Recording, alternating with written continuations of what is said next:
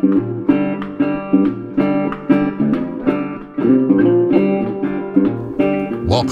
to the True Crime Fighters podcast. There's a huge amount of interest in true crime stories, but very little is told of the heroes that fight horrific crime, whether it be law enforcement officers or everyday citizens. We tell their stories on the True Crime Fighters podcast.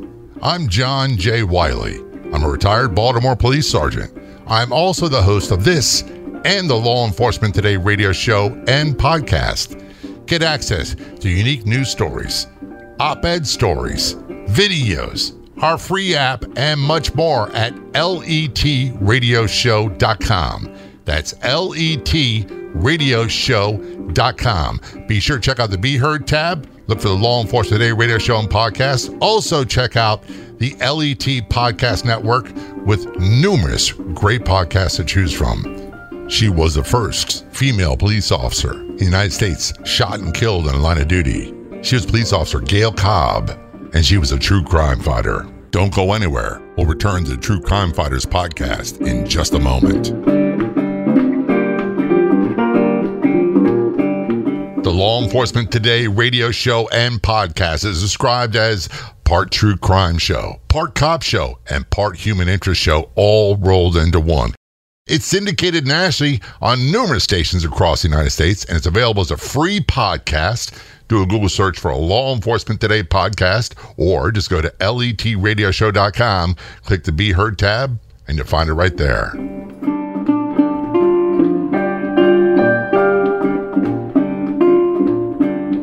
Gail Cobb was born in Washington, D.C. on August 17, 1950, the second of five children.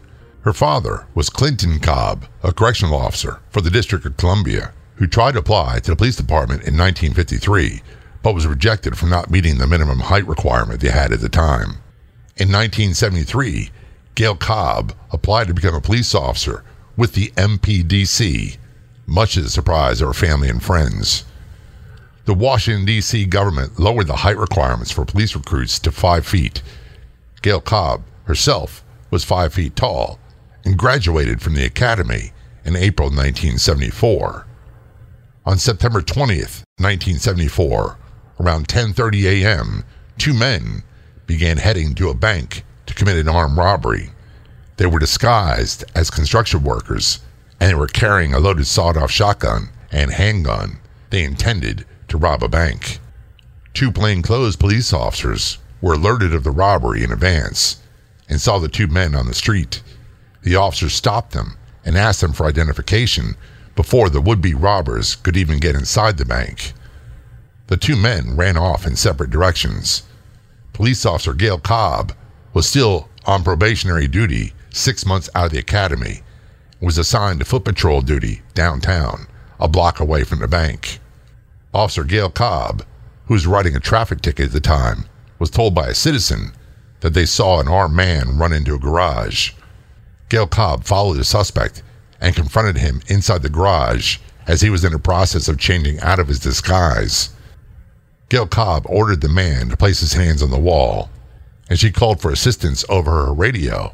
The suspect spun around and fired a single shot at Cobb at close range. The bullet went through Gail Cobb's wrist, shattering a wristwatch. It continued through her police radio, where then penetrated her heart. Although witness accounts varied, it appeared that police officer Gail Cobb confronted her killer when he emerged from a bathroom. She apparently had ordered him to face a wall while she called for assistance. While her attention was momentarily distracted, investigators theorized the gunman whirled, drew his gun, and fired one fatal shot. Police officer Gail Cobb had not even drawn her police revolver. Police officer Gail Cobb died at the scene, and responding officers arrested the suspect at the scene. Police officer Gail Cobb had served with the Metropolitan Police Department of the District of Columbia for one year and was the first female MPDC officer to be killed in the line of duty. Gail Cobb was the first female police officer killed in the line of duty anywhere in the country since the FBI began keeping statistics on such incidents in 1960. Her slaying was part of a series of events that began when police apparently thwarted an intended savings and loan robbery and touched off a running gun battle with the would be robbers through a neighborhood of new office buildings. Police Officer Gail Cobb was survived by both of her parents, who were in law enforcement. She was a native of Washington, D.C., and had a young child. Sources WashingtonPost.com, DCPoliceMemorial.com, Wikipedia.com.